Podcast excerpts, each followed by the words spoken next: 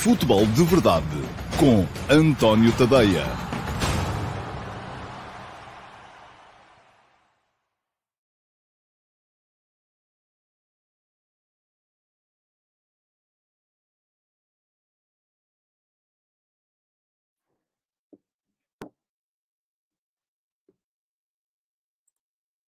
Agora já cá estou. Olá, muito bom dia a todos e sejam muito bem-vindos à edição número 686 do Futebol de Verdade. Hoje é segunda-feira, dia 7 de novembro de 2022 e hoje que eu consegui arrancar exatamente à hora, esqueci-me de tirar o separador e de, uh, enfim, meter aqui o meu feed para poder estar convosco desde o início, daí que tenham tido o genérico de abertura e depois aquele, aqueles dois segundinhos de, de espera adicional. Peço desculpa, uh, não há maneira disto correr tudo às mil maravilhas. Bom, Sejam muito bem-vindos então a mais uma edição do Futebol de Verdade. Hoje, uh, com uh, a necessidade, naturalmente, de olhar para aquilo que foi a jornada deste fim de semana da Liga Portuguesa e também de olhar para os sorteios. Ainda estão quentes as bolas e não quero com isto dizer uh, que havia bolas quentes e bolas frias, mas se havia, então foi tudo para correr bem às equipas portuguesas, porque eu creio que não dava para ter um sorteio melhor. Uh, creio que não havia hipótese de uh, Futebol do Porto, Benfica e Sporting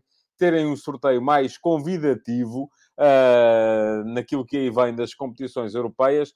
Todos eles tiveram o, uh, o clube, eu só estou aqui para, não, para ter mesmo a certeza de que de repente não me estou a esquecer de nada.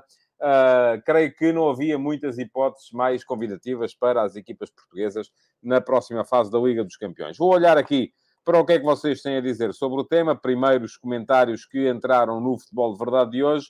Uh, o Manuel Salvador já vaticina Porto Benfica, City Milan, Bayern, Liverpool, Napoli e Chelsea nos quartos de final. E o Amadou Jaló pergunta quais são as chances de uma dessas equipas portuguesas chegar às meias finais, já que de certeza vamos ter menos duas das equipas favoritas nos quartos. É verdade, eu acho que até isso foi uh, convidativo, porque vamos ter então o Liverpool e o Real Madrid a jogarem entre eles, a defrontarem-se uh, um ao outro e, portanto, um dos dois vai ficar pelo caminho, e ao mesmo tempo Paris Saint-Germain e Bayern também a jogarem entre eles, o que quer dizer que também um dos dois vai ficar pelo caminho. Isto está a começar a cheirar a 2004, porque foi assim, e ainda no outro dia houve malta que veio aqui dizer que não, porque havia grandes clubes uh, que calharam no, no caminho do Porto, e é verdade, havia grandes clubes, mas não eram necessariamente clubes que estivessem em grande momento nessa época, e assim uh, está a acontecer também este, este ano. Os, uh, os maiores clubes, ou os clubes em melhor momento, vão se afastando uns aos outros, e isto pode facilitar, naturalmente, a tarefa das equipas portuguesas nas provas europeias. Diz o Ricardo Gorito Meira que os astros estão alinhados, e diz também que ver um jogo do Benfica é uma descompressão da vida, que maravilha. O Pedro Barreira diz uh, correu bem o sorteio. Uh, o Bruno Almeida, uh, obrigado pelos parabéns que endereça ao programa Mundial Vai ao Bar, que ele diz que é excelente. Pede uma opinião sobre o sorteio, já, já estou aqui a dá-la. O Rui Soares diz que foi um bom sorteio para as equipas portuguesas, mas não será fácil. Não, é, enfim, uh, creio que não, que não será fácil. Aliás, chegar a esta fase das competições europeias e estar à espera de sorteios fáceis, é, não há. Aqui só estão as melhores equipas. Uh, agora, entre as melhores, há umas que são melhores e há outras que não são tão boas. E aí, daí a sorte que uh, calhou às equipas portuguesas. Diz o Tiago Besteiro, com este sorteio favorável e com dois tubarões a ficarem já pelo caminho nos duelos PSG-Bayern e Liverpool-Real, pode haver uma boa chance para a nova meia-final portuguesa? Eu acho que sim. Uh, vamos a ver. Pelo menos uh, isto significa que uh, se as duas equipas portuguesas passarem à próxima fase, e na próxima fase já estamos a falar apenas de oito uh, clubes, portanto, quartos de final. Não poderão calhar uma com a outra, já se sabe isso, não é? Uh, ah, não, na próxima fase já podem calhar uma com a outra, uh, portanto, isso até, enfim, se calhasse uma com a outra era sinal que teríamos de certeza uma meia-final uh, portuguesa, mas isso significa que dos quatro adversários que lhes podem calhar, haverá pelo menos um que não será inacessível, porque eu acho que, enfim, mesmo assim, é complicado, porque vamos ter também o Manchester City a jogar com o Leipzig, uh, e isto significa, agora pode sempre calhar uh, o, vencedor do Liverpool, Real Madrid com o City, ou o vencedor do PSG Bayern, com o, porque eu acho que o City vai passar. Uh, mas, mas que ficou mais fácil, de facto, ficou. Diz o Raul Ribeiro que para o Porto não foi lá muito bom, mas vamos acreditar, até porque alguns tubarões irão, irão ficar pelo caminho. Agora o Benfica teve muita sorte mas vou ver se vai ser muito fácil passar. Espero que passe. Bom, uh, oh, oh, Raul, para o Porto não foi lá muito bom porque não dava para ser muito bom. Uh, a única equipa, vamos lá ser uh, francos, a única equipa, e com isto começo aqui a minha análise ao, ao, ao sorteio de hoje. A única equipa uh, na Liga dos Campeões que à partida era mais acessível era o Bruges. E o Bruges não podia calhar ao Porto, uh, porque o Porto esteve com o Bruges na fase de grupos. eu acho que era a única equipa perante a qual uma equipa portuguesa calhando era dada como favorita e o Benfica, por isso, no meu ponto de vista, é favorito no uh, embate com o Bruges. Agora, olhando para este sorteio da Liga dos Campeões, havia, do meu ponto de vista, cinco equipas que não davam grandes possibilidades às equipas portuguesas de seguir em frente. Paris Saint-Germain, e eu já sei, vamos dizer assim, ah, mas o Benfica empatou os dois jogos contra o Paris Saint-Germain. Uh, na fase de grupos. Sim, mas isso foi na fase de grupos. Uh, aliás, anda aí agora a circular aquele vídeo em que o Christophe Galtier chegou ao final do, do jogo do Paris Saint-Germain e ainda não sabia por que razão é que tinha ficado em segundo e não em primeiro. Uh, Dá-me ideia que o Paris Saint-Germain olhou para esta fase de grupos de uma forma como não olharia para a fase, a fase seguinte. O Ricardo Costa diz que o Frankfurt era muito mais acessível do que o Inter. Eu não concordo, mas uh, é a minha opinião. Aliás, ainda vimos, ainda ontem, o Inter apanhou da Juventus. Uh, e a Juventus apanhou do Benfica. Uh, o Inter, enfim. Também há, há, outra questão que temos que ver. É que daqui até fevereiro, março, uh, muita coisa vai mudar. Muita coisa vai mudar. O, o, o, João Costa diz que nem o Roger Schmidt sabia. Sim, mas o, o empenho que foi posto, e eu com isto só quero dizer... Um, o empenho que foi posto por uma equipa como o Paris Saint-Germain na fase de grupos nunca é o mesmo empenho que eles colocam na fase eliminar. Uh, e isso é que temos de, de, de, ter aqui em conta. Portanto, se olharmos para uh, uh, cinco, havia ali cinco equipas que eu acho que não davam grandes opções às equipas portuguesas de seguirem em frente, se olharmos para aquilo que elas valem neste momento. Em fevereiro, março, não se sabe, vamos ver. Daqui até lá, muita coisa vai, vai, vai mudar. e é isto que diz aqui o Tiago Monteiro. O Mundial vai influenciar o comportamento de muitas equipas. É verdade que sim. Agora, havia ali cinco equipas que não davam grandes opções. Paris Saint-Germain, Bayern, Real Madrid, Liverpool e Manchester City. As outras, tirando o Bruges, que eu acho que de facto era mais fraco, uh, as outras eu acho que estão naquele nível em que podemos perfeitamente, os nossos clubes podem perfeitamente chegar lá e dizer assim: bora lá, é para ganhar. Não quer dizer que, que sejam considerados favoritos. Eu vou dizer-vos, eu acho que uma eliminatória entre o Porto e o Inter, olhando para aquilo que as equipas valem neste momento, uma eliminatória entre Porto e Inter é uma eliminatória de 50-50. É a oportunidade que o Sérgio Conceição vai ter, depois de ter feito licenciatura e mestrado, de fazer doutoramento em como desmontar equipas italianas. Já eliminou a Juventus na Liga dos Campeões, depois o ano passado fez sair a Lazio na Liga Europa, agora tem o Inter, mas este Inter, eu nem vou, enfim, não quero estar a falar de cor, deixem-me olhar aqui uh, para, para o, o, o, o, telemóvel e para a classificação. Agora, como isto estava aqui nos sorteios, vou ter que andar com isto para trás. Mas uh, olhando aqui para a classificação da Série A italiana, uh, o que é que temos? Temos o Napoli muito à frente de toda a gente. E temos depois o Inter em sétimo lugar a 11 pontos de distância. Uh, à frente do Inter está a Roma, do José Mourinho, e está a Juventus, que é aquela equipa que nesta fase de crise toda a gente concorda que não joga nada. Mas está à frente do Inter. Ganhou-lhes ontem, no jogo da Série A. Portanto, eu acho que o Porto não é que tenha obrigação de ganhar. O Inter tem uma boa equipa. Tem o Lautaro Martínez, que é um jogador que tem sempre eh, que ser tido em, em, em conta. Uh, volta a ter o, o, o Lukaku. Um, é uma equipa que tem o, tem o, tem o Edin Dzeko. Uh, uh, portanto, jogador também uh, muito, muito interessante. O Barella a jogar no meio campo é um jogador que pode perfeitamente dinamizar qualquer, qualquer equipa. o Onaná foi um dos... Aliás, é curioso que o, o, o Benfica e o Foco do Porto vão defrontar os dois melhores guarda-redes da primeira fase da Liga dos Campeões. E não sou eu que estou a dizer. Eu já sei que vai aí levantar-se já uh, uh, um rancho a dizer que o melhor de todos é o Diogo Costa, que é o melhor guarda-redes do mundo e arredores. Mas, enfim, a questão é, olhamos para as estatísticas, para aquilo que a primeira fase da Liga dos Campeões disse, e houve dois guarda-redes, o, o, o Diogo Costa destacou-se em terceiro lugar. mas houve dois que se destacaram à frente dele. O uh, Onana, do, do, do, do Inter, um, e o Mignolet, do Bruges. Foram os dois melhores guarda-redes da primeira fase. Uh, diz aqui o Ricardo Costa que o Inter eliminou o Barcelona. Pronto, lá está. Mas também é, é preciso termos aqui em conta que muita coisa pode mudar daqui até lá. Vai-se meter o Mundial. E diz aqui o Tiago Monteiro: o Mundial pode influenciar imenso no que diz respeito a desgaste físico, verdade. Lesões, verdade. Nível motivacional, verdade. Jogadores que não chegam a tocar na bola ou que se deixam afetar por maus resultados, também verdade. Uh, e até pela interrupção de tudo aquilo que é a dinâmica, acrescento eu, a dinâmica de preparação das equipas. Uh, e aqui alguém dizia, aqui atrás, eu vou tentar uh, recuperar o, o, o, o comentário. Onde é que está?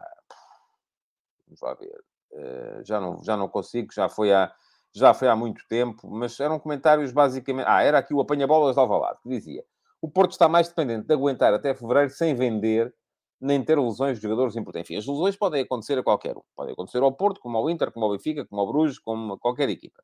Agora, as vendas... Eu, eu acho que o mercado aqui nem é não tem muito a ver com o Mundial. Eu, eu acho que já lá vai o tempo em que os Mundiais serviam para vender jogadores. Hoje em dia já não é assim. Os jogadores estão de tal maneira identificados, de tal maneira uh, escalpelizados, de tal maneira vistos, de tal maneira detalhadamente vistos, que não é porque, ai, no Mundial apareceu, bora lá contratá-lo. Já não acontece. Isso era há 20 anos. Hoje em dia já não é assim.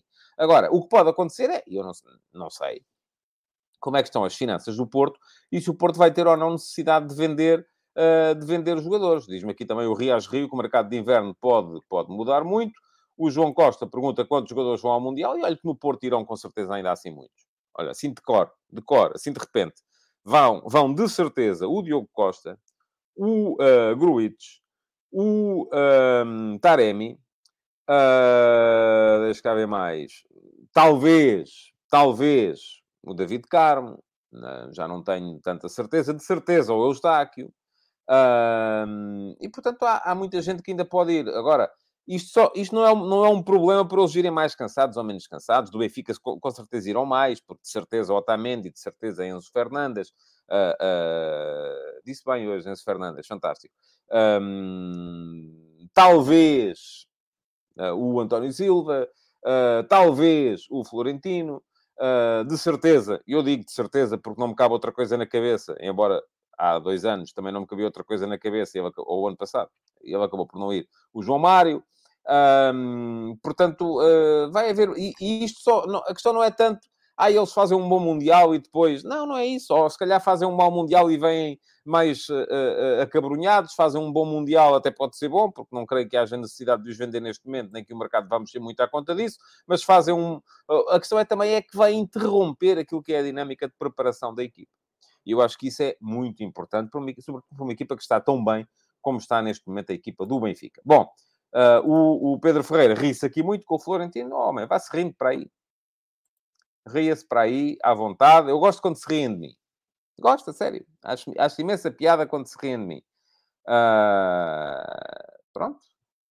E diz-me aqui o Josias, o Otávio, sim, verdade, o Otávio também, em princípio, estará, está muito bem neste momento na equipa do, do Futebol do Porto. E hoje já sabem, na quinta-feira, acho que é quinta-feira que o uh, Fernando Santos vai divulgar a convocatória dele. Já assumiu o compromisso convosco e assim vou fazer. Na quinta-feira de manhã, o último passo uh, da manhã vai ser dedicado ao, uh, à lista, à minha lista, aqueles que sabiam os meus 26 e aí, meus amigos, vocês podem achar que não, podem achar que este é para rir, aquele é para, para sorrir, o outro é para vomitar, o outro é para dar piruetas, mas ouçam, é a minha, é a minha opinião. Vocês têm a vossa e uh, eu tenho a minha. O Michel Alves, uh, uh, o, aliás, foi aqui o Ricardo Carvalho diz que até o Zaidu vai, não. O Zaidu não vai, porque é nigeriano e a Nigéria não está na fase final do campeonato. Portanto, não creio que possa ir. Não sei, creio que o Ricardo estaria com certeza a fazer ironia. Uh, mas uh, pronto, vou quinta-feira vou soltar aqui a minha lista de 26 e vou dar o meu melhor para tentar adivinhar aquilo que é a lista uh, do Fernando Santos. e o, o João, o, não, era aqui o. Isto, os vossos comentários estão muito rápidos. O Jason Lima diz que o João Mário pergunta se o João Mário vai estar na minha lista. Quinta-feira saberá, Jason. na quinta-feira dá para, para, um, para saber. Bom, Uh, ainda não acabei com o, com o sorteio, porque houve também já sorteio da Liga Europa, sorteio da Liga Conferência mais daqui a bocadinho, ainda eu vou estar aqui com certeza a falar convosco, é daqui a 14 minutos. O que vos peço é que uh, aqui nos comentários, se de repente sair o adversário para o Braga, que, me, que me digam. Agora, uh, houve também sorteio na Liga Europa e ao Sporting na Liga Europa calhou o melhor adversário que podia calhar. Um, atenção, esta equipa do Midtjylland, que já foi eliminada com duas derrotas pelo Benfica e sem espinhas, na terceira pré-eliminatória da, da, da, Liga dos, uh, dos Campeões, está muito mal no campeonato uh, da, uh, da Dinamarca. já despediu o treinador, mudou de treinador, foi para lá um treinador espanhol.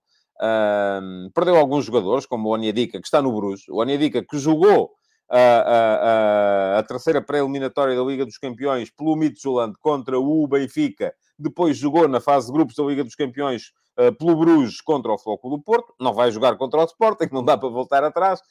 Um, fizeram algumas aquisições. Continua a ser uma equipa que eu acho que vale mais do que aquilo que mostrou contra o Benfica no início da época, mas ainda assim, vamos ser honestos, era o adversário mais fraco, era o adversário que, uh, uh, na perspectiva de poder seguir em frente na competição, o Sporting mais, com certeza, mais ansiaria. Agora, se for para pensar pequeno e naquela, epá, o que nós queremos é perder com honra, então aí, de facto, valia mais ter calhado um, um, um Manchester United, uh, até mesmo uma Roma, um PSV, não calhou. E, aliás, vamos ter jogos muito interessantes neste playoff da, um, da, da Liga Europa. Há um Barcelona-Manchester United logo para abrir, há um Sevilha-PSV Eindhoven, e atenção a este PSV Eindhoven, está uma equipa muito forte neste momento. Há um Salzburgo-Roma, uh, jogo também para ver com muita, com muita, com muita atenção. Uh, e, portanto, uh, parece-me que é uma Liga Europa, até porque depois ainda tem lá o Arsenal, que está muito bem esta época, é uma Liga Europa que me parece que está, que está em, em, em bom e, pode vir a ter jogos, jogos muito interessantes. Deixa-me aqui, o Bá colocou uma questão acerca dos pontos. Nas fases de qualificação, os pontos recebidos são metade nestes playoffs. Se o Sporting ou o Braga ganharem os dois jogos, somam 2 mais 2 ou 1 um mais 1, um, somam 2 mais 2. Uh, eh, neste momento já não há uh, pontos a dividir por 2. Uh, portanto, é, é, é mesmo isso. bom, vamos lá, vamos seguir em frente. Há muito futebol para falar relativamente ao, ao fim de semana. Antes disso, queria lembrar-vos e deixar-vos aqui a passar em rodapé o, o, meu, o endereço do meu Substack, onde está o meu jornalismo escrito, é tadeia.substack.com. Está a passar aqui e vai ficar aqui também depois na emissão gravada um link uh, para poderem lá chegar e um, subscreverem o meu Substack. É verdade que os subscritores premium nos últimos dias uh, têm estado a ser enganados. É, é, eu sou o primeiro aqui a assumir isso. E se tiver aí algum que sinta que está a ser enganado, faz favor de pôr aí nos comentários que eu uh, uh, rapidamente darei voz. Aí estão a ser enganados por duas razões. Hoje não está cá, o, aparentemente, o Vasco Batista, porque é aquele que está sempre a protestar quando não há, uh, quando não há futebol de verdade VIP. Eh, que era um, é uma coisa que eu gostava de fazer e que faço e que tenciono voltar a fazer no meu Discord, uh, no meu servidor de Discord, que é um servidor ao, ao, qual só acedem subscritores premium, em que vou debater convosco durante uma hora, uma hora e meia, uh, com aqueles que quiserem estar presentes, debater futebol, tema livre, falamos daquilo que quisermos, só que ultimamente não tenho tido tempo. o Vasco Batista confirma que está cá, diz que já comentou, Vasco, estou aqui a fazer o meu ato de contrição Uh, e o Luís Mendes também vem cá dizer: andas cansado, é verdade, ando sim, senhores, anda a fazer muita coisa. E uh, isto, uh, e a outra questão é esta, que diz aqui o Vasco Batista: as crónicas de jogo neste momento estão, não consigo, não tenho conseguido fazê-las. já vos expliquei, cada crónica de jogo são seis horas de trabalho e fazer três, às vezes seis por semana, ao mesmo tempo que estou a manter o projeto Mundial Vai ao Bar, que é uma coisa que uh, me está a dar uma trabalheira que eu nem imaginava, mas que foi toda montada muito à pressa. Uh, e, portanto, uh, acabei por ter que deixar cair as crónicas de jogo nestas semaninhas que antecedem o Mundial. Depois, a seguir ao campeonato, e aliás, durante o Campeonato do Mundo, vamos ter crónicas dos jogos da seleção portuguesa e depois do Campeonato do Mundo, vamos ter mais, mais, mais coisas. Bom. Uh, portanto, estão a ser enganados, mas isto não quer dizer que não vale a pena uh, ser subscritor premium do meu Substack. Uh, são 5 euros por mês para aceder a tudo o que lá está no arquivo e estão lá muitas, muitas coisas interessantes e para acederem a todos os conteúdos atuais e futuros no meu Substack. Além disso, se quiserem uh, estar em dia com o futebol de verdade, candidatar-se sempre a fazerem a pergunta na MUS, uh, que será respondida aqui nas edições do futebol de verdade de terça a uh, sexta-feira, terça, quarta, quinta, sexta, são quatro perguntas na MUS por semana. O que é que têm que fazer? É seguir o meu canal e fica aqui também o uh, link para seguirem o canal um, de YouTube uh, e ativando as notificações, são avisados sempre que eu entro em direto, seja com o Futebol de Verdade, segunda a sexta ao meio-dia e meia, seja com o uh, Mundial Vai ao Bar, que vai para o ar todos os dias às 19 horas. Um, também aqui no meu canal de YouTube, embora também passe no meu Facebook e no meu Instagram, e depois sai também um link no meu Twitter. Bom, já sabem, logo à noite, 19 horas, há mais uma edição do Mundial Vai ao Bar. Primeiro, mais uma daquelas 32 histórias para vocês brilharem em conversas de amigos a propósito do Mundial. São vídeos curtos, gravados, de cerca de 5, 6 minutos, uh, com histórias uh, do Mundial. E depois, assim que acabar a história de hoje, entra a live, a live número 6, uh, ah, com mais quatro convidados de estalo para vos falar hoje do grupo que tem a Bélgica, que tem o Canadá, que tem, eu estou a pensar nos convidados, porque assim é que chego aos grupos. Portanto, tem a Bélgica, tem o Canadá, tem Marrocos e tem a Croácia. Vamos ter hoje, mais uma vez, quatro convidados diretamente uh, relacionados uh, com este uh, grupo. Pergunta-me aqui o Tiago Teixeira se eu costumo ir aos Voice Channel ou se a discussão no Discord é via chat apenas. Tiago, vou, vou, vou, voltar a explicar. O, o, temos um Voice Channel no, no meu servidor de Discord que eu ativo e tencionava ativar uma vez por semana para fazermos lá um uh, futebol de verdade VIP. Um, combinávamos sempre o horário, ultimamente tem estado inativo porque não tenho tido tempo para isso, mas uh, via chat uh, estou lá com frequência e os subscritores premium que aqui estão podem confirmá-lo uh, para discutir tudo aquilo que vocês quiserem. lá estou para vos dar resposta. Bom, vamos lá. Não há crónicas de jogo, mas há análise aos jogos aqui no uh, futebol, uh, no, no, futebol de verdade. O Josias Martins Cardoso põe a bitola muito acima, diz que vamos ter o Eustáquio hoje no Mundial vai bar. Não, não vamos ter o Stephen Eustáquio, uh, não consigo chegar neste momento para este tipo de iniciativas a jogadores no ativo do, dos grandes, mas tive o Stephen Eustáquio, quando o Stephen Eustáquio ainda era jogador do Passo de Ferreira, e uh, basta irem ao meu Substack, vão lá à lupa, escrevam Eustáquio, e uh, o Stephen Eustáquio foi um dos uh, que entrevistei na altura a propósito daquilo que é, da epopeia que é uma uh, fase de qualificação do Campeonato do Mundo que envolve coisas tão pitorescas como aquilo que são os jogos na CONCACAF, aquilo que são os jogos na CONMEBOL com altitude, na CONCACAF com as diferenças climáticas, em África com tudo aquilo que são dificuldades de circulação, na Ásia também, Uh, e, portanto, uh, quem quiser, é um texto só para subscritores premium, bem interessante. Uh, quem quiser dar lá um salto, faça uma pesquisa por Eustáquio, que ele foi um dos que eu entrevistei a esse propósito, porque ele na altura estava empenhado na qualificação do Canadá, qualificação que acabou por levar a bom termo. Escusam de estar a tentar adivinhar, só vos disse que uh, não vamos ter o Eustáquio, uh, não vou dizer quem são os, os, os, os uh, convidados, até porque depois acontecem coisas como aconteceu ainda na semana passada, e eu mesmo assim não tinha anunciado, só anuncio mesmo em cima da hora, mas o, o Petit, que estava, que se tinha comprometido a estar presente na última edição, acabou por não, não atender o telefone no próprio dia. Portanto, não, não, não, não anuncio convidados porque pode dar buraco, e portanto é melhor não, não o fazer. Essa é a minha política. Às 19 horas saberão quem são os convidados do Mundial Vai ao Bar de hoje. Bom, vamos em frente. Um, para vos falar, hoje não há ataques rápidos, porque isto tudo, este início foi muito nessa base. Vamos entrar já no ataque organizado para vos falar dos jogos do fim de semana na Liga Portuguesa e também não temos tempo para muito mais, um, porque, uh, enfim, já são neste momento 5 para uma e o programa devia acabar à uma, nunca acaba mas vai estender-se mais um bocadinho. Mas vamos aos jogos. Uh, vamos lá. Uh, ora, muito bem, estava aqui a ler o Josias Martins Cardoso, sabe bem do que é que eu estou a falar. Um jogo a 40 graus e o seguinte a menos 20.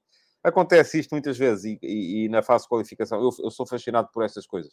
Na fase de qualificação da CONCACAF, por exemplo, um, acontece isto com frequência. As equipas vão jogar a Honduras, uh, ao Panamá, uh, seja o que for, com uh, calor, e depois a seguir os Estados Unidos ou o Canadá jogam em casa e fazem questão de mudar os jogos para sítios onde há gelo. e isto num período de entre 4 ou 5 dias de, de, de diferença. Bom, Uh, vamos em frente, vamos em frente, vamos aos jogos do fim de semana, um de cada vez. Eu só tenho que encontrar aqui os meus, as minhas notas, onde é que está o meu bloco. Querem ver que isto hoje vai ser sem notas? Bom, também pode ser. Não sei se é este o bloco. É este o bloco. Está aqui. Uh, bom, desculpem lá esta, este compasso de espera. Já devia ter isto preparado, mas estava entretido a ver os, a ver os sorteios e acabou por não se proporcionar. Começou por jogar o Flóculo Porto. E atenção, a grande novidade deste, deste, uh, deste fim de semana uh, foi mesmo a derrota do Sporting Clube Braga em casa contra o Casa Pia. Este Casa Pia, já falámos aqui dele algumas vezes, é uma equipa que uh, eu acho que é muito bem arrumada pelo Filipe Martins. é uma equipa que raramente muda. Neste jogo em Braga, apesar de tudo, apareceu com algumas alterações. Uh, e vamos aqui olhar aqui de repente para a equipa uh, titular apresentada pelo Filipe Martins no jogo em, em, em Braga. Uh, logo à partida vê-se que, em relação ao jogo de Alvalade, aparece o Rafael Martins em vez do ponta de lança do, do, do, do ponta de lança anterior aparece o uh, Diogo Pinto em vez do, japonês, que não estava também uh, disponível para o jogo. Uh, não havia também o Afonso Taira, apareceu o Ianeteki. Portanto, várias ausências. Era o Clayton, sim. o João Moreno ajuda-me aqui. Estava, eu, eu, sabia que era o nome de um jogador. É, é, a falta que me faz o bloco, porque o bloco não era aquele, eu não vos quis dizer. Mas isto, vocês quando chegarem à minha idade vão, vão perceber. E o João Moreno, mais uma vez, a ajudar-me, com o Nimoto, sim senhores, um, também não estava o Baró, diz-me aqui o João Moreno, e também é verdade, não estava o Afonso Taira, portanto, um meio-campo completamente diferente, mas mesmo assim, os princípios de jogo da equipa do Casa Pia a manterem-se uh, com o meio-campo formado um, pelo Ângelo Neto e pelo Ianetec, que foram em Alvalade, por exemplo, foram os dois suplentes que entraram a dada altura para dentro do, do, do, do jogo. Uh, com o, o, Rafael Martins é um ponta de lança excelente para ter como. como... Eles têm vindo a alternar muito os, os dois. Uh, mas uh, a solidez da linha de três que a equipa do, do, do Felipe Martins apresenta com o Varela, o Vasco Fernandes, desta vez o Zolotites já estava disponível, não tinha estado no jogo em Alvalade, um, sempre uma equipa muito forte do ponto de vista defensivo, muito disciplinada, muito conhecedora dos espaços que tem que pisar, muito conhecedora da capacidade que tem para sair em contra-ataque, quase sempre através da solicitação do uh, Xavier Godwin, que é um uh, extremo de uma qualidade extraordinária para, para, para, esta, para esta equipa. Não dura os 90 minutos, ainda que desta vez tenha tido que fazê-los, porque raramente os faz, mas desta vez teve mesmo que os fazer. E aquilo que vimos foi então um, um Casa-Pia.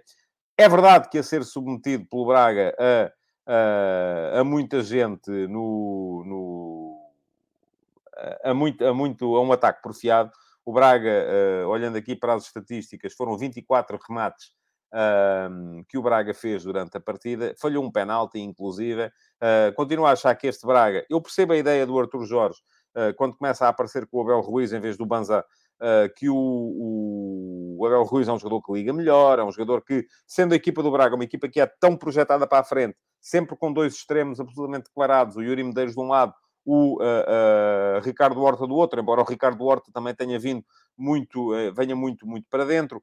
Um, precisa depois ali de gente que seja capaz também de fazer a ligação interior, e é um bocado para isso que lá está o Abel Ruiz, um avançado que baixa mais em apoio, que consegue muito, muito melhor fazer a, a, a, a, ligação da equipa, mas a verdade é que a equipa perde capacidade de finalização perde explosão que lhe dá o Banza e, uh, portanto, uh, acaba por ser menos eficaz do ponto de vista ofensivo. O Braga podia perfeitamente ter conseguido outro resultado, mas o resultado acabou por premiar aquilo que, do meu ponto de vista, é uma equipa muito, muito bem organizada, muito bem montada do Casa Pia. E atenção, porque o Casa Pia, neste momento, e agora deixem-me olhar para a classificação, está lá, 23 pontos. Neste momento, o que é que temos? Temos um Benfica disparadíssimo, com 34. Uh, depois temos o Porto a 8 pontos, temos o Sporting Clube Braga a 9, temos o Casa Pia a 11 e o Sporting a 12.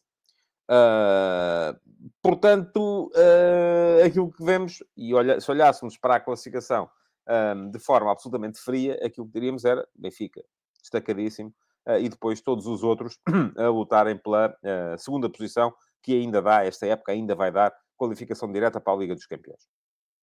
Agora, é preciso também temperar um bocadinho isso. E a propósito, uh, deixem-me falar-vos do texto que escrevi hoje de manhã para o último passo. Fica aqui também o link. Uh, e vou só tomar nota do timecode. Um, porque a ver ontem o Benfica, uh, e vou começar pelo, pelo, pelo Benfica. Vou pela ordem da classificação. A ver ontem o Benfica, uh, fiquei com, mais uma vez, aquela sensação Uh, Diz-me aqui o Nuno Miguel Ferreira que vai começar o sorteio da Conference. Pronto, ok. Aquilo que vos peço é que quando uh, sair o adversário do Braga, me informem e uh, podemos conversar sobre isso. Perdão. A ver, ontem o Benfica fica mais uma vez com aquela sensação de que o Benfica é aquilo a que eu costumo chamar uma equipa de golo fácil. E eu já sei que muitos dos adeptos, quando, sempre que eu digo isto, e geralmente eu digo isto a propósito dos campeões, porque geralmente as equipas de golo fácil são campeãs. Mas a reação dos adeptos é quase sempre. Uh, uh, epá, lá estás tu a deitar abaixo, mas qual gol fácil? O Benfica cria dezenas de oportunidades. Aliás, basta ouvir as transmissões da BTV e são sempre. O Benfica hoje já criou 23 ocasiões flagrantes. Pronto, ok. Uh, aquilo que eu vou uh, dizer-vos é, e olhei hoje de manhã, fiz a comparação através, por exemplo, dos expected goals da, da Goal Point. Eu falo aqui muitas vezes do índice XG, o índice Expected Goals. Vou voltar a explicar o que é. O índice XG é um índice que uh, conta os... Uh, tendo em conta as, as, uh, os, os, os, o local onde são feitas as finalizações, a situação em que são feitas as finalizações, vai buscar a média de vezes em que uma finalização daquele sítio, naquelas condições, dá golo, para atribuir um índice de golo esperado para cada situação. Uh, e o Benfica, a conclusão a que cheguei é que nos últimos quatro jogos, em que marcou 20 golos, devia ter marcado 11. Uh, o que é muito bom. Ter um XG para os últimos quatro jogos de 11 é muito bom.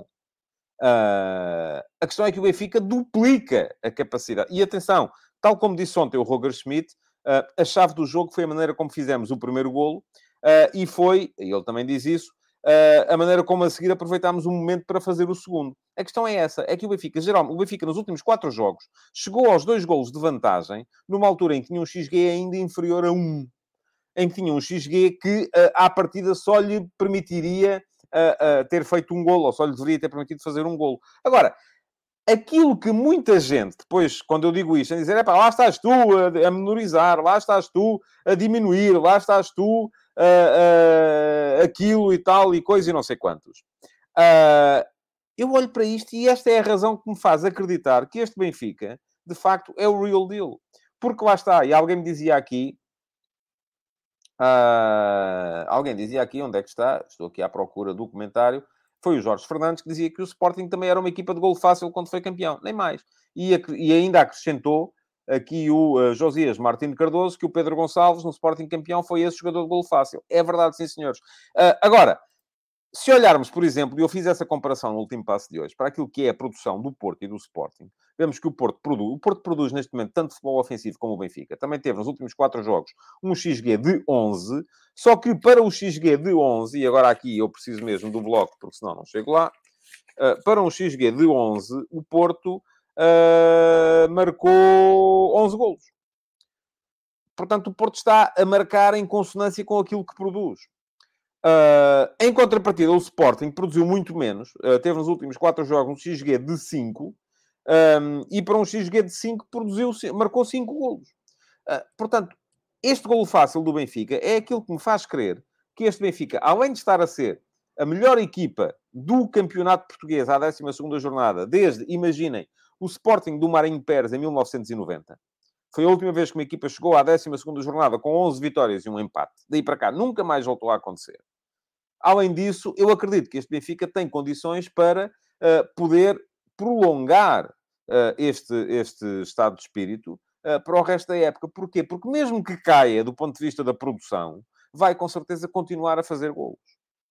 coisa que esse Sporting, por exemplo, não fez. A Sporting acabou o campeonato em terceiro lugar. Mas, sabem qual foi a equipa que mais se aproximou nestes 32 anos do, uh, dos resultados que o Benfica do Schmidt tem neste momento? Foi o Benfica do Laje em 2019. O Benfica do Laje, em 2019, arrancou no campeonato com as primeiras 12 jornadas, tinha 12 vitórias e uma derrota, 33 pontos. O Benfica atual tem 34. Uh, ah, porque em vez de perder um jogo, empatou. Uh, e isto, meus amigos, esse Benfica do Laje 19-20 também não foi campeão. Portanto, o Benfica ainda não é campeão. Agora, aquilo que me faz acreditar que, de facto, tem grandes condições para vir a ser é, é, é o facto de ser uma equipa com golo fácil. Um, que é, e isso, de facto, uh, parece-me que é a principal arma deste, uh, deste Benfica. Diz-me aqui o João Moreno, respeita essa forma de analisar o jogo, mas não concorda, esses números não refletem o jogo em si e nem mesmo o futebol jogado. João, está bem, eu também respeito o seu, a sua forma respeitosa uh, de colocar a questão. Uh, eu creio que uh, esta é uma forma tão boa como qualquer outra. As outras são formas uh, muito impressionistas, vou chamar-lhes assim. É? Ah, esta equipa parece-me que é boa, aquela parece-me que é má, aquela parece-me que joga mais, a outra parece-me que joga menos. Aqui não me parece, são números, é, é aquilo que é. Um, e pergunta-me aqui o Crimil do Macombo, o que será golo fácil, para estarmos esclarecidos.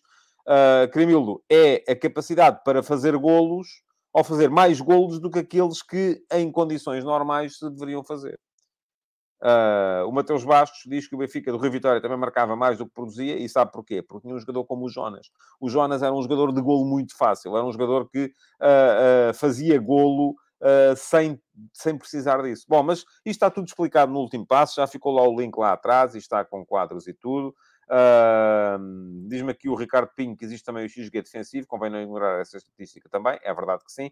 hoje não me, de, não me debrucei sobre ela. Uh, mas, uh, de qualquer modo, uh, aqui fica a nota e tem toda a razão. Portanto, o Benfica ganhou sem espinhas, um, chegou ao 3 a 0 com muita, muita facilidade e a partir daí o jogo naturalmente acabou. chamar a atenção para o facto de Roger Schmidt ter introduzido algumas alterações no 11 ontem. porquê? Porque não estavam logo à partida o Gonçalo Ramos, voltou a jogar o, o, o meio-campo com Enzo e uh, Florentino, Arsenas de, de, de fora, uh, além de não estar o. Uh, na frente não estava o Neres também, apareceu o Benfica na frente com o João Mário, com o Rafa e com o Chiquinho, com o Musa em vez do Gonçalo Ramos. Diz-me aqui o pergunta-me o Josias Martins Cardoso se o Musa já me convenceu. Eu gosto mais do Gonçalo Ramos e o Schmidt também. Por alguma razão, o Gonçalo Ramos é titular e o Musa é suplente. O Musa dá à equipa condições para jogar de uma maneira diferente. Agora, neste momento, na equipa do Benfica, uh, e, e, até, e eu ainda no outro dia falei disto a propósito da introdução de miúdos na equipa. Eh, como a equipa está a jogar, com a confiança que a equipa faz transparecer, com as dinâmicas que estão instaladas, eu acho que é relativamente fácil fazer entrar novos jogadores. Até o Chiquinho acaba por, por, por entrar. Uh, Pergunta-me o Carlos Guiste se eu acho que o Fran Navarro é um jogador de golo fácil. Uh, o Gil muito mal, ele é o melhor marcador, não sei como ninguém melhor abre o olho, concordo consigo, embora não sei, mas uh, talvez. Essa é uma questão que teria que ser analisada com números, não, não, não, lá está. Ao contrário do João Moreno, não consigo ter a opinião, João, estou a brincar consigo, não consigo ter uma opinião definitiva sobre o tema sem uh, recorrer aos números. Pergunta-me aqui o Vasco Batista se eu acho que o Estoril jogou mais aberto contra o Benfica do que contra o Porto e o Sporting. Acho que não. Acho que não, de todo. Acho que jogou igual. Uh, agora, é verdade, não tinha alguns jogadores, a começar por aqueles que são emprestados pelo Benfica. Mas acho que jogou absolutamente igual. Uh, bom, vamos seguir em frente. Um, para. Diz aqui o Pedro Correia, o Pedro Castela que o Ramos só joga porque está na montra. Musa é globalmente superior, como se vê nos golos barra assistências por minuto. Ó oh, Pedro, também há aqui uma questão que eu gostava de lhe colocar. É que Geralmente, um jogador que entra, um ponta de lança que entra na ponta final do jogo, quando a equipa já tem uma vantagem uh, confortável, tende a precisar de menos minutos para marcar golos do que um ponta de lança que joga de início quando a equipa está a, a lutar para uh, ser capaz de desbloquear o jogo. Uh, essa é a realidade. Agora, isto é uma coisa que a gente tem que ver. Se de repente o Gonçalo sair, então o Musa entrar, e aí, vamos, aí sim pode-se fazer, nas mesmas condições, a mesma, a mesma, a mesma análise. Bom, Uh, o, o Floco do Porto, isto está um bocado desorganizado, porque eu estou aqui a olhar uh, e já me disseram há bocado que tinha começado o sorteio, agora estava a dizer o José Neto que vai começar dentro de momentos. Estou aqui um bocado a olhar aqui para os vossos comentários para ver se aparece, uh, se aparece a notícia do adversário do Braga.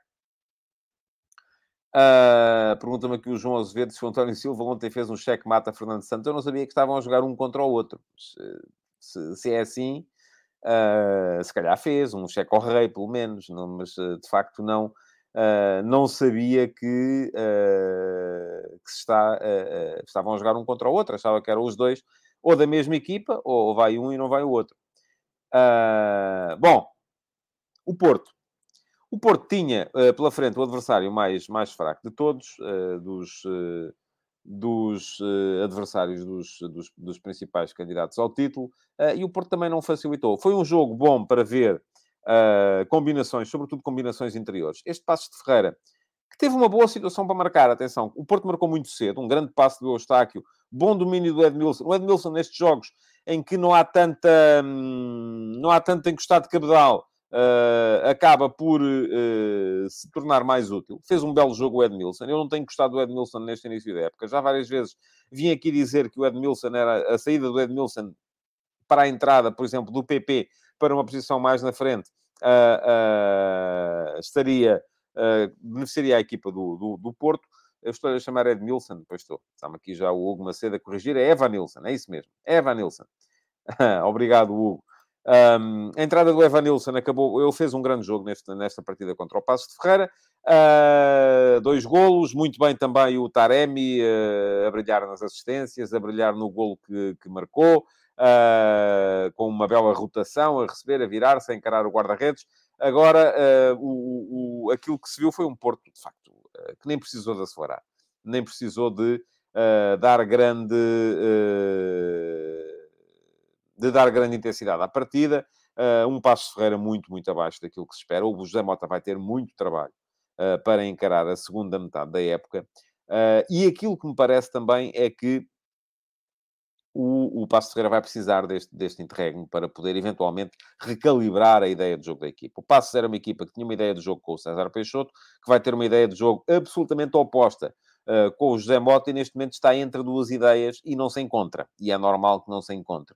Uh, poderá vir a ser uma segunda metade da época uh, épica para o Passo Ferreira se conseguir salvar. Neste momento não está nada fácil, porque aquilo que se vê é não se vê, não se vê maneira de a equipa uh, sair uh, de, do, do, buraco em que se está a meter. É uma equipa pouco agressiva a jogar atrás, onde no, no sábado jogou com três centrais Uh, mas uh, dois deles acabaram, um, o Ilori por lesão, mas dois deles acabaram por sair uh, antes do, do, do, do, final da partida. Aí já se vê o que é que foi o rendimento deles. Quanto à equipa do Porto, concordo, eu gosto bastante da, da, do contributo do Stefano Eustáquio. Eu acho que o Eustáquio é um jogador que traz à equipa do Porto alguma clarividência no passe, sobretudo, um, chegada à área para finalização também. Uh, depois, uh, lá mais na frente, já se sabe como é que as coisas funcionam. O Otávio está num momento excelente, uh, está a subir de, de, de produção e o Evanilson e o Taremi, agora disse bem Evanilson, o, o, Evanilson e o Taremi acabam por estar num bom nível neste jogo, tem sido mais frequente eh, quando acontece o Taremi aparecer a resolver, e foi ele também que foi muito, muito, muito importante uh, para, para uh, a equipa do Porto. Depois, a seguir, Sporting contra o Vitória, e lá está. Para vos explicar uma questão que me parece interessante, ainda no outro dia debati isso com as pessoas do Wallpoint no Twitter, acerca do XG. Para haver XG é preciso haver finalização. E o problema do Sporting, uh, sendo uma equipa que eu acho que em zona de criação não está muito abaixo, está abaixo, mas não está muito abaixo dos principais rivais, uh, é que não passa da criação à finalização. O Sporting é uma equipa que tem um XG geralmente baixo, o XG ofensivo geralmente baixo, porque não finaliza. porque eu já falei aqui disso várias vezes e acho que o Ruben Amorim cometeu um erro crasso na escolha dos jogadores com os quais quis dar a volta à equipa do Sporting. E quem anda aqui sabe que eu desde a pré-época que ando a dizer isto, que o Sporting estava a fazer tudo para se transformar de uma equipa de uh, pressão e transição numa equipa de uh, posse continuada e ataque organizado. Agora, está a fazer isto com jogadores que, uh, face à, à, à, entrada nas zonas de definição, uh, não são objetivos. São jogadores muito uh, uh, uh, que gostam muito, enfim, gostam de andar ali, dão voltinhas e mais voltinhas e tal, e bola para trás e bola para o lado, e isto acaba por ser contraproducente, porque lá está, não permite sequer que o Sporting tenha XG. O Sporting, no jogo contra o Vitória, entrou bem, acho que estava a fazer uma boa partida, e diz-me aqui o Pedro Pereira. pois foi isso que eu disse, em parte do Benfica, o XG não mostra tudo, pois não, eu não tenho a, a pretensão de achar que nenhum índice estatístico mostra tudo nem pouco mais ou menos. Bom, já temos adversário para o Braga uh, e uh, diz-me aqui o Pedro Botelho que é Braga-Fiorentina. Bom, a Fiorentina, enfim, mais, mais um confronto luso ou italiano. Vou dizer assim, não me parece inacessível. A Fiorentina está mal na Série A. E vamos lá ver, porque ainda não... Sei que estava uh, na segunda metade da tabela antes da jornada deste fim de semana. Agora, se olharmos para aqui, está e continua na segunda metade da tabela, décima primeira classificada. É verdade que ganhou uh, neste fim de semana à, à, à Sampdoria, já tinha ganho a Spezia uh, na, última, na última jornada, dois jogos seguidos a ganhar fora. Um, enfim, parece-me uma equipa. Havia op oportunidades, havia adversários mais fáceis, mas de qualquer modo parece-me que é uma equipa que o Braga pode, pode, pode passar. Não creio que seja uh, que seja impossível. Bom, mas uh, isto para vos dizer, e o Carlos Gusto já me dá aqui percentagens, Benfica 70%, Sporting 60%, Braga e Porto 50-50, enfim. Talvez. Talvez sim, sim. Talvez sim. Eh, mas volto a dizer, uh, sou rapaz para subscrever as suas percentagens, Carlos, uh, mas volto a dizer, é muito difícil estar aqui a fazer previsões nesta altura para aquilo que vão ser as equipas em fevereiro, março. Não sabemos. É muito complicado. Vamos esperar. Uh, na altura, eu faço aqui a minha, a minha previsão, porque neste momento tudo pode mudar ainda assim muita coisa. Uh, mas sim, talvez uh, Braga, sim, 50-50, acho que sim, acho que sim. se fosse fazer a previsão neste momento, sim. Previsão à data, vem cá dizer o Carlos Gosto, certo. Previsão à data de hoje, acho que sim. Agora, depois, vamos ver. Naquela altura, vamos ver. Estava a falar do Sporting e daquilo que foi o jogo, para, para encerrar hoje a emissão, o jogo do Sporting com o Vitória. Uh, o Sporting entrou bem, pressionante, a ganhar a bola bem no meio campo do adversário. Não permitiu ao adversário sair uh, para, para sequer contra-atacar. Agora, com muita dificuldade para criar situações de finalização. Lá está. Porquê? E atenção, e neste jogo, apesar de tudo, estava o Paulinho, neste jogo, apesar de tudo, estava o Arthur, que é um jogador que vai mais a direito do que uh, não estava o Edwards, que acabou por ser depois decisivo, não estava o Trincão, uh, que voltou a entrar e a complicar demasiado. Uh, mas uh, estava o Porro, que é um jogador que também dá à equipa capacidade para chegar. Agora, uh, perguntavam-me aqui se a expulsão desbloqueou o resultado. Eu acho que sim, que acabou por ser. Acho que o Sporting iria acabar por ganhar o jogo na mesma, de qualquer forma, creio eu. mas é verdade que quando o Vitória ficou com um homem a menos, acabou por ser ter que recompor a equipa, acabou por ter que retirar do campo um dos homens da frente.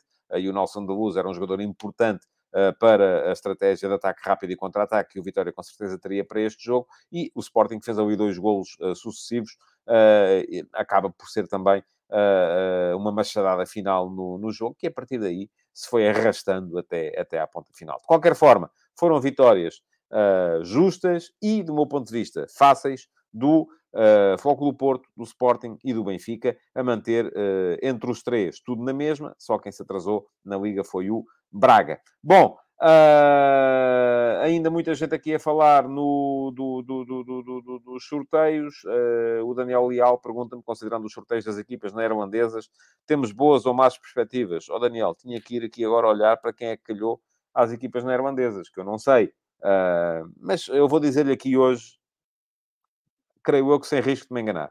Portugal vai perder o sexto lugar no final desta época. Ponto final. Não há um, não há, uh, não me parece que possa haver uh, outra, um, outro, outro desfecho. Uh, muito me surpreenderia que houvesse outro desfecho para, para o ranking da UEFA desta, desta época. Um, bom, uh, ia lembrar-vos que, uh, e vem-me aqui o Mateus Souza a dizer, mas se o PSV, PSV for eliminado já Está bem, mas continuam, enfim, não, não tenho aqui de cabeça, muito francamente, a quem é que calhou o Ajax, a quem é que calhou o Alkmaar, a quem é que calhou o Feyenoord, e portanto, mas mesmo assim, enfim, são três pontos. Três pontos a dividir por, diz-me aqui, ajuda-me o Jorge Fernandes, tem razão, Sevilha, pronto, é uma eliminatória muito complicada para o PSV. Embora esta equipa do PSV, atenção, ganhou o Ajax neste, neste fim de semana. Portanto, vamos com calma. Uh, já agora, se me quiserem dizer Ajax União Berlim, creio que o Ajax passa. Uh, portanto, não tenho uh, grandes dúvidas a esse respeito. E já agora, se me quiserem dizer a quem é que calhou o uh, Feyenoord e quem é que calhou também o Alkmaar, também posso dizer-vos o que é que penso. Mas reparem, três pontos de diferença.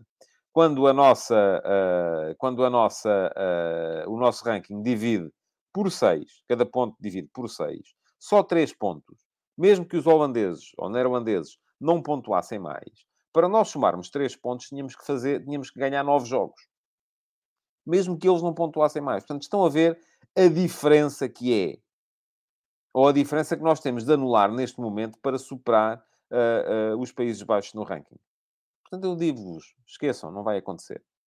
Uh, vamos ter que nos habituar à ideia. 2024-25, novas Champions. Vamos ter uma equipa qualificada direta ao campeão nacional e uma segunda equipa a entrar, uh, eventualmente, via pré-eliminatórias. Agora, isto não quer dizer que não tenhamos que pontuar bem para, eventualmente, podermos reverter isto na época que vem, para depois contar para a Liga dos Campeões de 2025-26. Uh, ah, diz aqui o João Costa que não vai haver novos jogos. Vai, pelo menos oito vai. Só se as Uh, só se as uh, quatro equipas portuguesas forem já eliminadas é que não teremos uh, nove, nove jogos. e diz ainda aqui o Álvaro Rocha que o Porto ganhará pelo menos sete jogos nas Champions este ano. Pronto. Então aí sim. Aí, se tivermos uma equipa a ganhar a Champions, outra a ganhar a Liga Europa e outra a ganhar a Liga Conferência, aí podemos pensar nisso, mas não creio que vá, que vá acontecer. Bom, já sabem como é que isto funciona. Amanhã estou de volta mais uma vez. Espero eu com uma emissão do Futebol de Verdade um bocadinho mais organizada, porque a de hoje foi uh, um bocado baralhada. Uh, aquilo que vos posso dizer é que uh, podem naturalmente deixar perguntas na emissão gravada deste Futebol de Verdade na caixa de comentários do meu canal de YouTube e amanhã, por volta das 11 da manhã, eu escolherei a melhor pergunta para ser a pergunta na MUS, à qual vou responder na emissão da manhã. Já sabem como é que é? É ir à emissão gravada, ou à de hoje, ou à da última sexta-feira do Futebol de Verdade, deixar na caixa de comentários as perguntas e amanhã uma delas será eleita pergunta na MUS para ser respondida durante o direto. Mais do que isso, é deixarem o vosso like e muito obrigado por terem estado aí. Voltamos a bater a barreira dos 400, temos que começar a fixá-la nos 500. Deixem like, comentem para ver se o algoritmo nos favorece aqui um bocadinho o programa. Muito obrigado por terem aí estado e até amanhã em mais uma emissão do Futebol de Verdade. Futebol de Verdade, em direto de segunda a sexta-feira, às 12h30